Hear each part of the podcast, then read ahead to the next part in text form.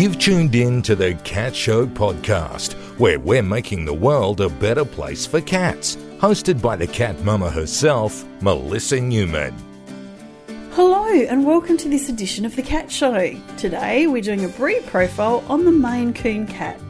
Before I get started, though, I want to give a shout out to Cat Pad Enclosures and Oz Pet Litter for keeping the lights on at the cat pad and food in the cat bowls. I'm so grateful to have the support of such excellent Aussie companies. Maine Coon cats are becoming quite trendy as a pet. They are one of my favourite breeds, and at some stage in my life, I intend to get one.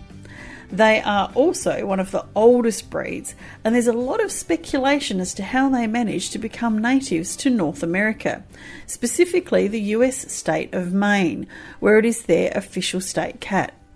They are fluffy, have the cutest ear tufts, and big fluffy tails like a feather duster. They come in all sorts of colours and fur patterns. And a fun fact about them is that the fur on their paws extends backwards, and this gives them a snowshoe like function. They are the big cats of the domestic breed and very sociable. Their nickname of the gentle giant describes them perfectly. In this episode of the show, I'm talking with Kyra Foster, a Maine Coon cat breeder and currently president of the United Maine Coon Fanciers of Australia. So she well and truly knows what she's talking about. So without further ado, let's get to the interview. Hi and welcome, Kyra Foster. I'm really pleased to have you join me today. We're going to be talking about Maine Coon cats. So, welcome. Thanks, Melissa. It's great to be here. I'm really excited about having you on because at the moment, um, Maine Coons are very much um, a wanted uh, breed. They're, they're a bit trending at the moment. And I've got to say, they are probably one of my other favourite breeds. I've got I think, well, I'm one of these people that I love all cats, but I do have a couple of favourite breeds, and the Maine Coons, the ones that I've met, are just amazing. So I'm really excited today to be talking to you about um, the breed as a breed profile, but also some of the work that you and some of the other breeders are doing in Australia. So let's yeah. get started. And tell me a little bit, first of all, how you actually came into the world of breeding Maine Coons. Well, it is a bit of a long story, but uh, hopefully, in a nutshell, um, I have always loved cats. My mum uh, was cat mad. She worked in rescue. Um, and she also had a little Siamese kitten that she purchased and showed and had a litter from. Um, so, yeah, cats very much from my childhood. Um, when I became married, I wanted, you know, like a lot of young married people, we want to buy a baby, you know, to um, spoil something. A practice baby. um, and we, you know, I'd brought my existing cat into our relationship, and he was a lovely, fluffy tabby. And I used to think he looked like a Maine Coon, but I, I understood that Maine Coons were not in Australia at that time. Yeah. Um, I just happened to be in a newsagent's one day with my my mum and looking at an Australian cat magazine, and there was a whole article on Maine Coons, and yes, they were in Australia, and I was so excited that I just about like started looking for a cat show because I just wanted to see a Maine Coon. Yeah, and um, so found a cat show, really like same suburb that I lived in, which was amazing.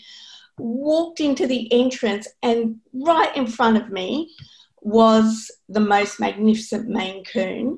Um, and I was a goner from then. Um, so how long ago was that, if you don't mind me oh, asking? let's see, this would have been uh, late 2001. Yeah. Um, I had no intention of breeding. I just want, you know, this was going to be the baby. Yeah. So um, I put my order in with the breeder who owned this amazing cat. And, you know, at the, in those days, Maine Coon breeders, there was only a few of them in the country. Yeah. So we waited nine months yep. for a kitten to be born. The perfect um, amount of time for a baby. Yes, no. Um, and we, you know, I really fostered a relationship with that breeder. And I went to all the cat shows and I became that breeder's sort of helper with packing up and, and that after shows. And so I thought, well, actually, I want this kitten to be a show kitten. So, um, you know, when Oliver arrived in our family, he was beautifully bred. He was a wonderful show cat. And you'll hear it all the time, you know, like you just can't stop at one. Yeah. So, um, and because my mother had bred when I was a child um, with the Siamese, I thought I would like to breed. And that's yeah. how the journey started. So that was around 2002. Cool. And I think my first litter was probably born um, 2003, 2004. Nice. So, yeah. So that's how it started. That's awesome. And I know the cats that um, I've had the uh, pleasure of getting to know in South Australia tend to be, well, I mean, first of all, we've got to point out that the Maine Coons are the largest cats mm-hmm. you yes. can possibly get. And some of the males are monsters. Like, they are big, big cats. They are a very, very big cat. Um, However, you know, I do have to sort of let people know that it's really important to make the distinguishment between size and weight. Yes. So, you know, like most Maine Coon lovers and breeders, we belong to lots of Facebook groups that yeah. are Maine Coons. And, you know, you see it all the time. How much does your Maine Coon weigh? And how, and, you know, I just shake my head because it might be a very heavy, overweight cat, not necessarily a large framed yeah. cat. Um, in saying that too, like some of the females that I've been lucky enough to get to know and photograph some of their litters and things like that, they're larger than your average tabby cat, but they're not massive, massive cats. Yes. So you kind of have you know that that um, a little bit larger than normal, right up mm. to the quite large. Yeah. there is quite a variation in size amongst yeah. breed, um, just as there is in humans. You know, like we yeah. have short yeah. humans and very tall humans. Yep. Um, so it is a bit the same with the Maine Coon, but in general, all Maine Coons, male or female, will be larger than your normal domestic cat. Yeah. Um, Absolutely. Um, and they come in all sorts of different colours, don't they? Like, there's no specific um, colour, breed colour that you're breeding a specific colour to, like, for instance, Abyssinians. I always talk about Abbeys because I've got them. But with the Abyssinians, they've always got like the tawny is kind of like their colour because of the ticking. Whereas Maine Coons don't have that, do they? They come in quite a variety. They come in, well, because they're a naturally occurring breed, um, they come in any colour that a normal domestic cat would come in. Um, and so virtually anything's allowable except for those colours that are or patterns that are really noted with a purebred fancy cat, yep. such as, you know, we can't have points, so we can't yep. have a Maine Coon that looks like a Birman or a pointed yep. ragdoll. Yeah. We can't have chocolate or cinnamon. You know, yep. you know, Abbeys come in cinnamon. They do. But there's there are some rules, and you know, because they are supposed to be a natural breed that hasn't had a lot of man interference mucking yep. around with them um, over the years. So. And they do actually come from Maine in America, don't they? Well, that's um, you know generally the belief. They yeah. um, they originated as barn cats in the state of Maine in America. Um, so very humble beginnings, and you know Maine is an extremely, you know, has extremes of temperature. It gets incredibly cold, and when you look at the Maine Coon, especially a Maine Coon in winter, you can just see how perfectly developed they yes. are. For an extremely cold climate. You know, with the amazing tufting between their paws that help them navigate snow and um, some of their funny little quirky habits. Um, such as you know scratching around water and things like that that that all seems to have come from the way they've developed in that very cold climate and talking about traits who would like obviously all cat breeds have different types of traits. What sort of cat are they? Like who would be the best owner of a, a maine coon? Well look temperament wise Maine Coons, you know, are well known to be very gentle and easygoing, laid back cats. However, you know, I think everyone needs to, whether they're getting any kind of animal for a companion pet, they really need to look at their own lifestyle and then look at the requirements of the breed.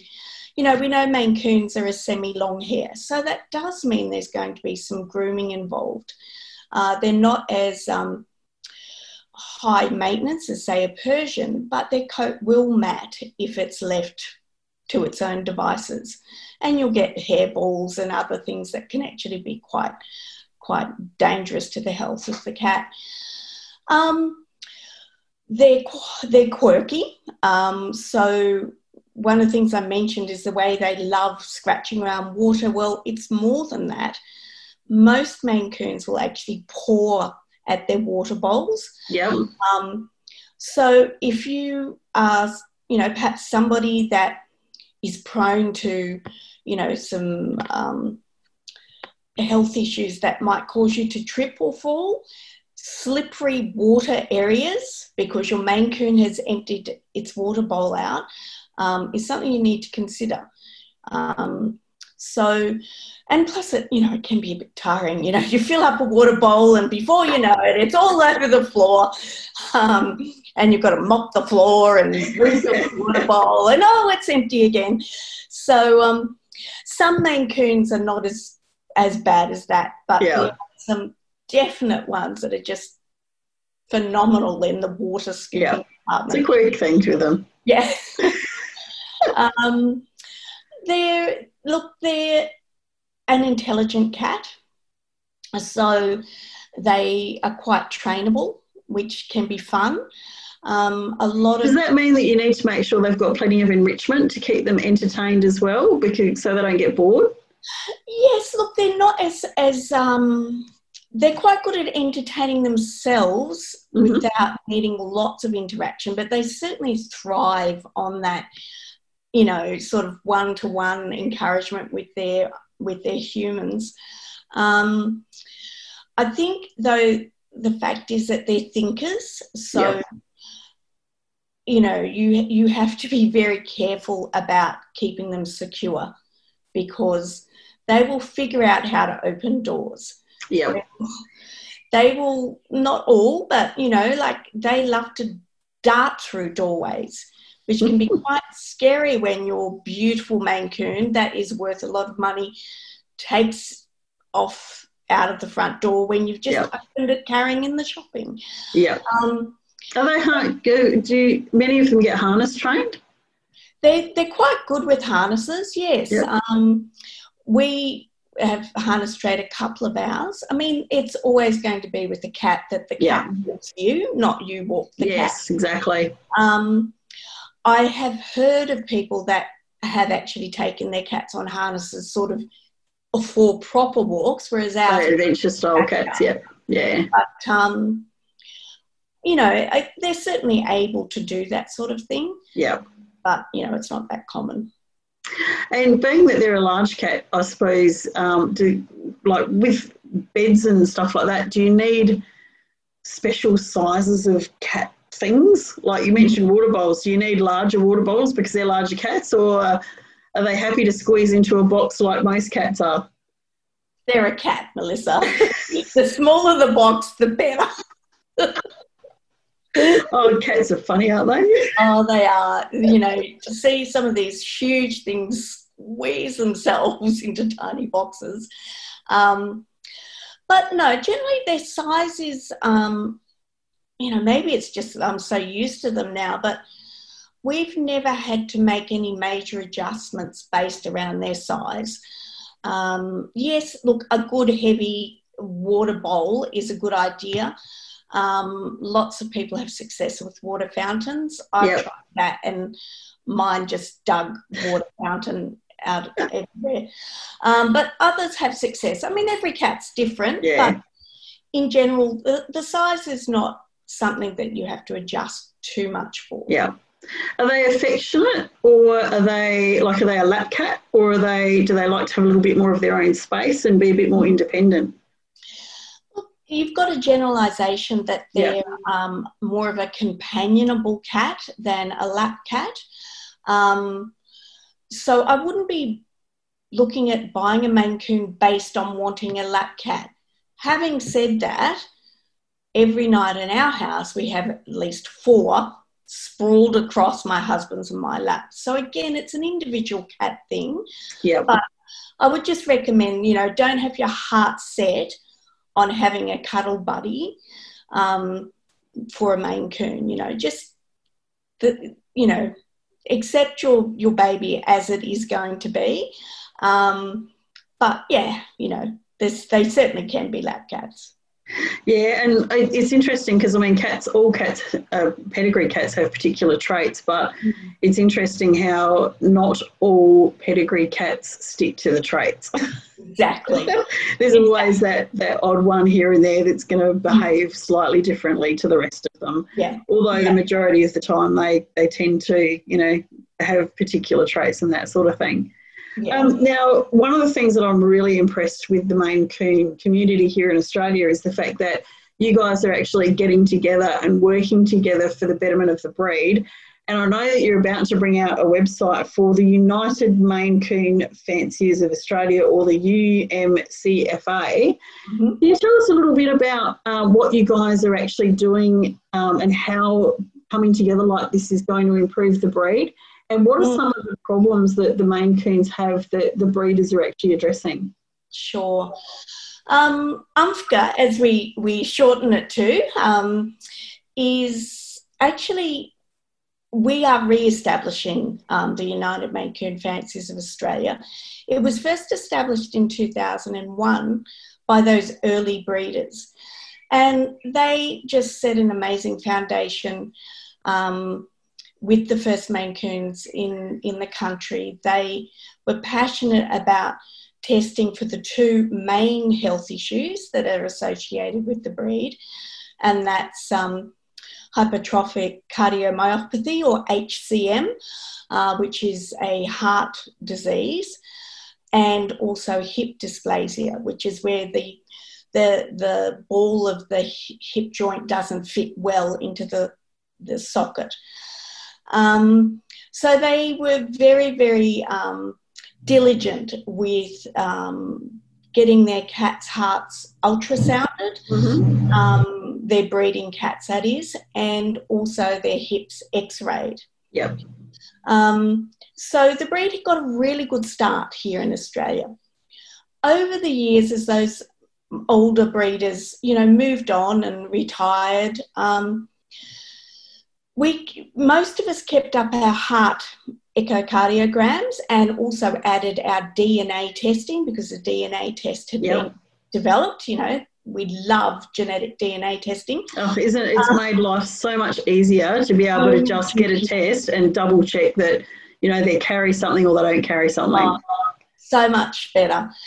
Um, but you know, admittedly, we fell down on the hips because we were all thinking, well, it's not a fatal issue. Um, and, you know, we can, you know, if we'd all know if a cat had hip problems.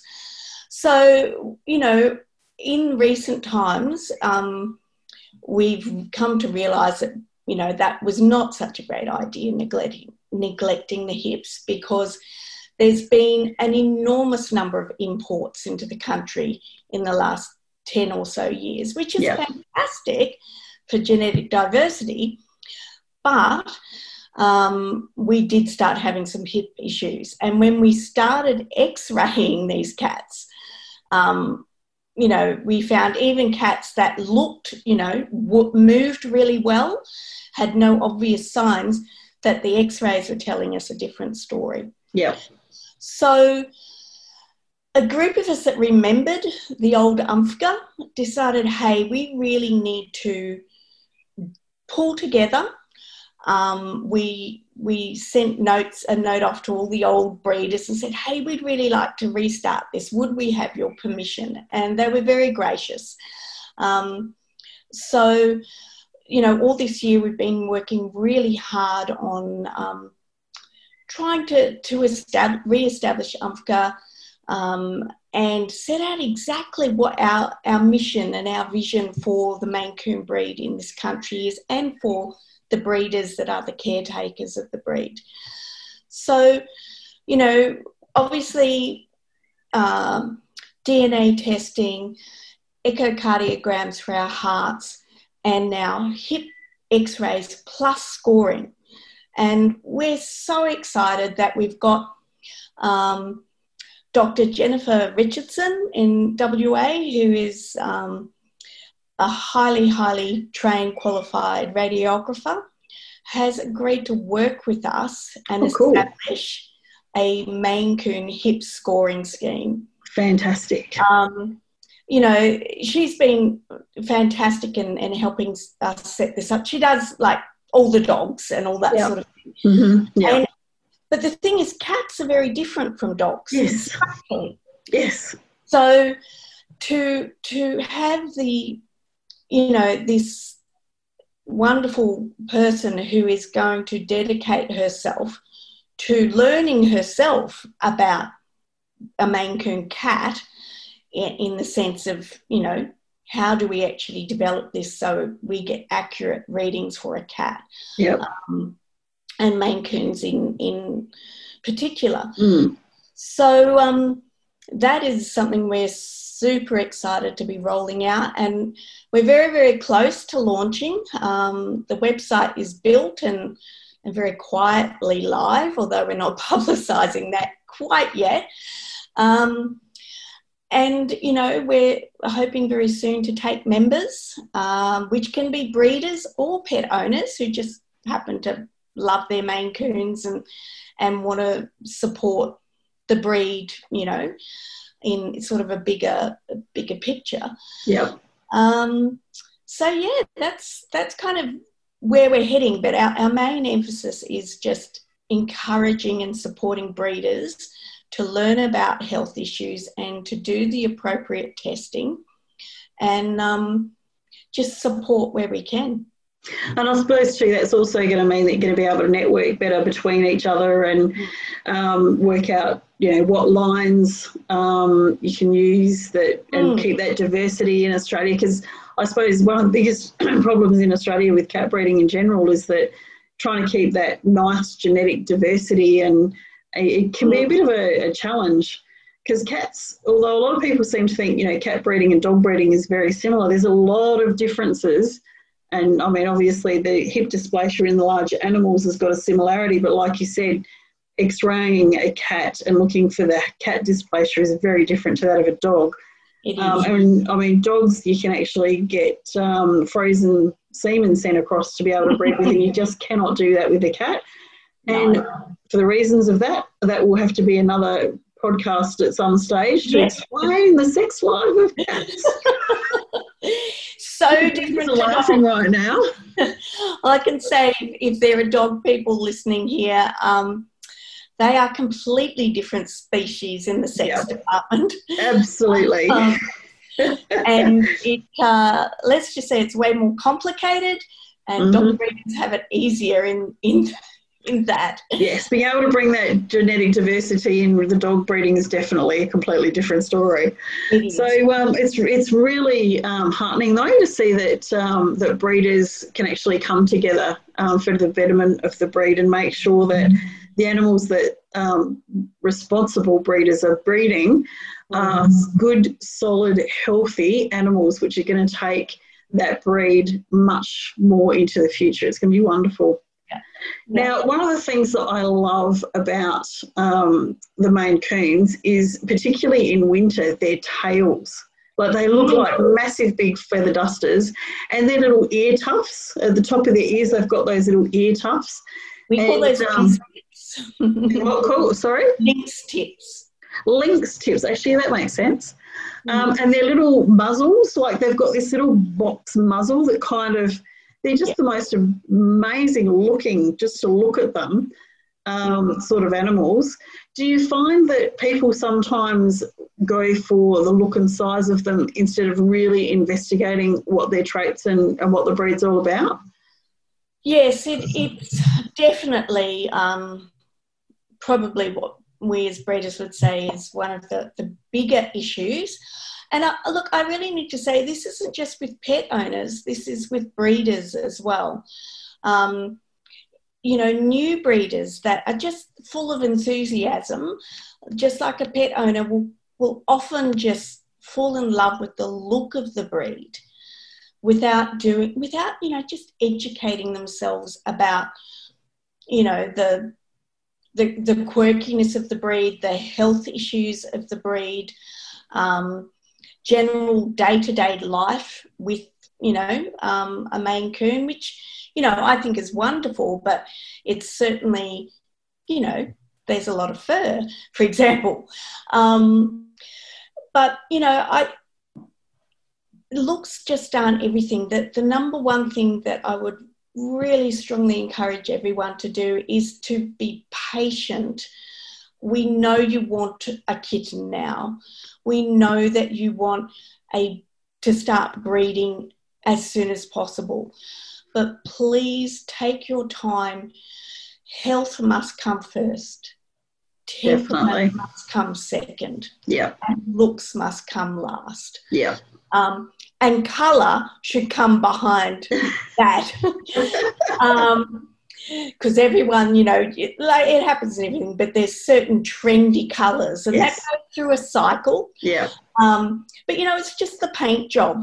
yeah, It- It's the um, the the little individual life under that colour that is what you really, really are looking for, and Yeah. you want that little life to be healthy, to have come from parents with a great health history, and you want it to have a beautiful temperament um, that will make it that wonderful lifelong companion.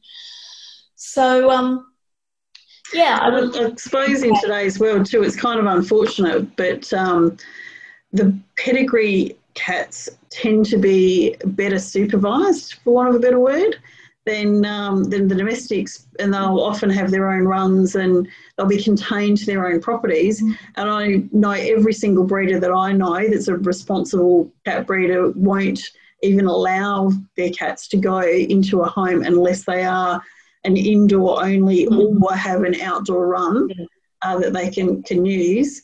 Um, and I think that's something that, that, and it's horrible that we've got to put a price on an animal's life. Hmm. But it seems to be that the more expensive the animal, the more likely you are to keep it at home. Yes, I mean, I think that's human nature. You know, if you put a significant amount of money into something, it is going to hold more value. Yeah. Um, but you know, talking talking as a breeder, um, the prices of, of uh, a Maine Coon kitten, um, there's a lot of costs that go into making that kitten. Believe you me. Oh yes. Um, just a, another thing I did want to say about, you know, if you're looking for a kitten, is to your a breeder should have some paperwork, um, not only a pedigree, obviously, but um, a kitten contract that outlines what you can expect from that breeder moving forwards and what that breeder would expect from you. And one of those things for me would be that the kitten is not allowed to roam outdoors. Yep. Um, but you know that contract should cover what happens if your kitten gets sick. Um, what happens if this, you know, scenario happens? If there's genetic issues that crop up.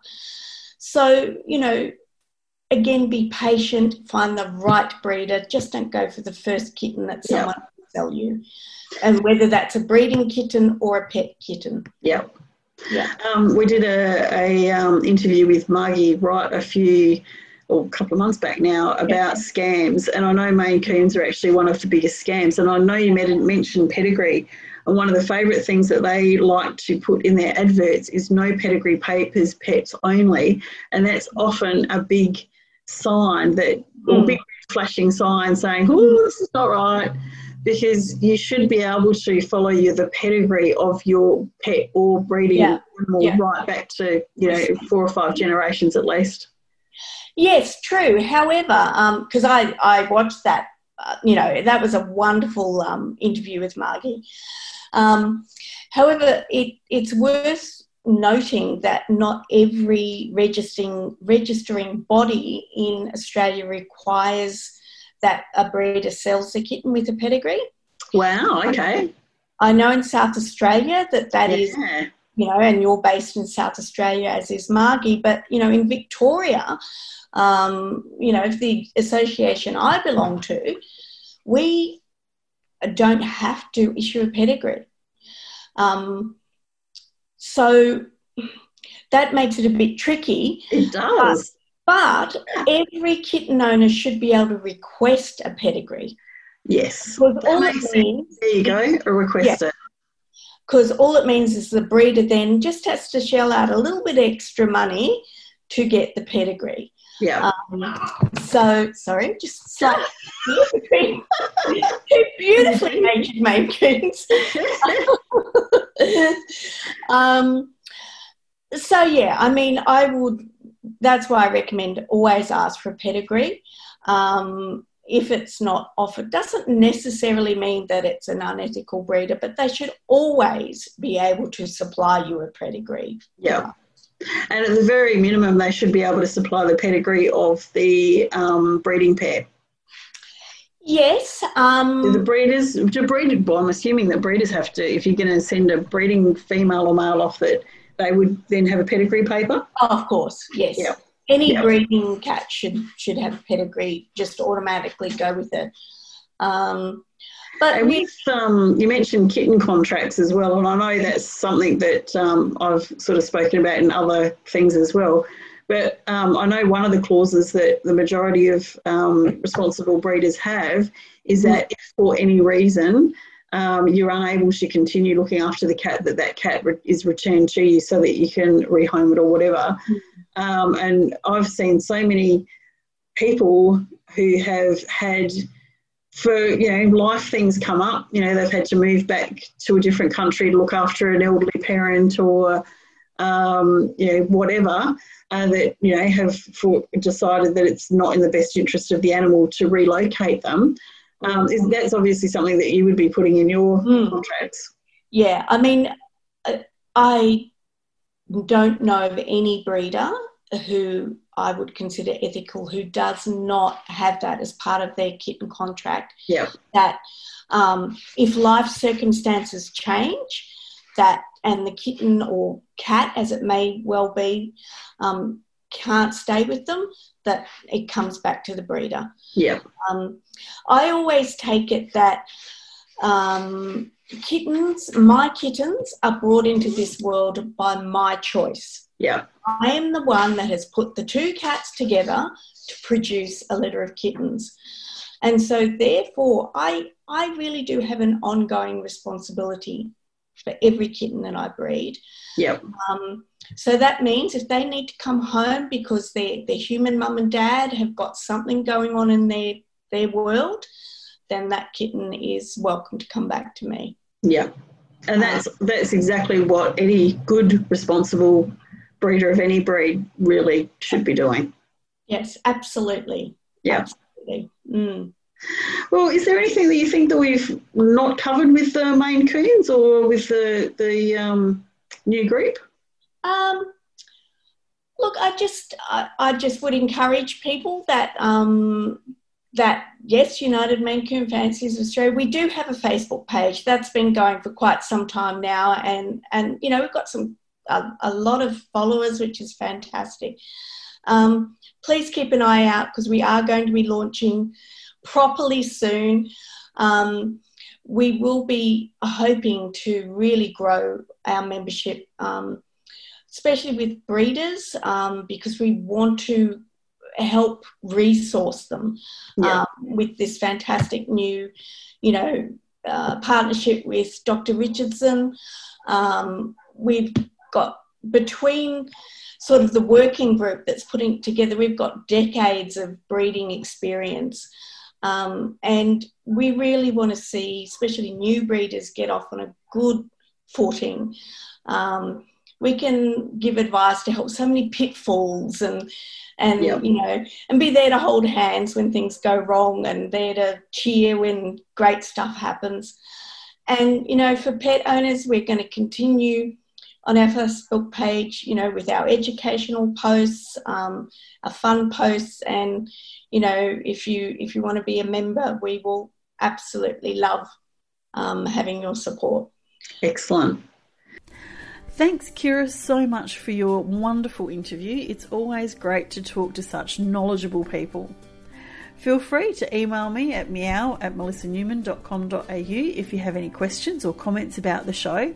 Help me keep cat food on the table and lights on at the cat pad by sharing my content and buying my merchandise. You can find all my social media links and ways you can help this independent artist over at melissanewman.com.au. The next episode is the last one for 2020, and hasn't it been a crazy year? I thought we would finish it off with a show all about what to do if your cat goes missing. Look forward to having you join me then.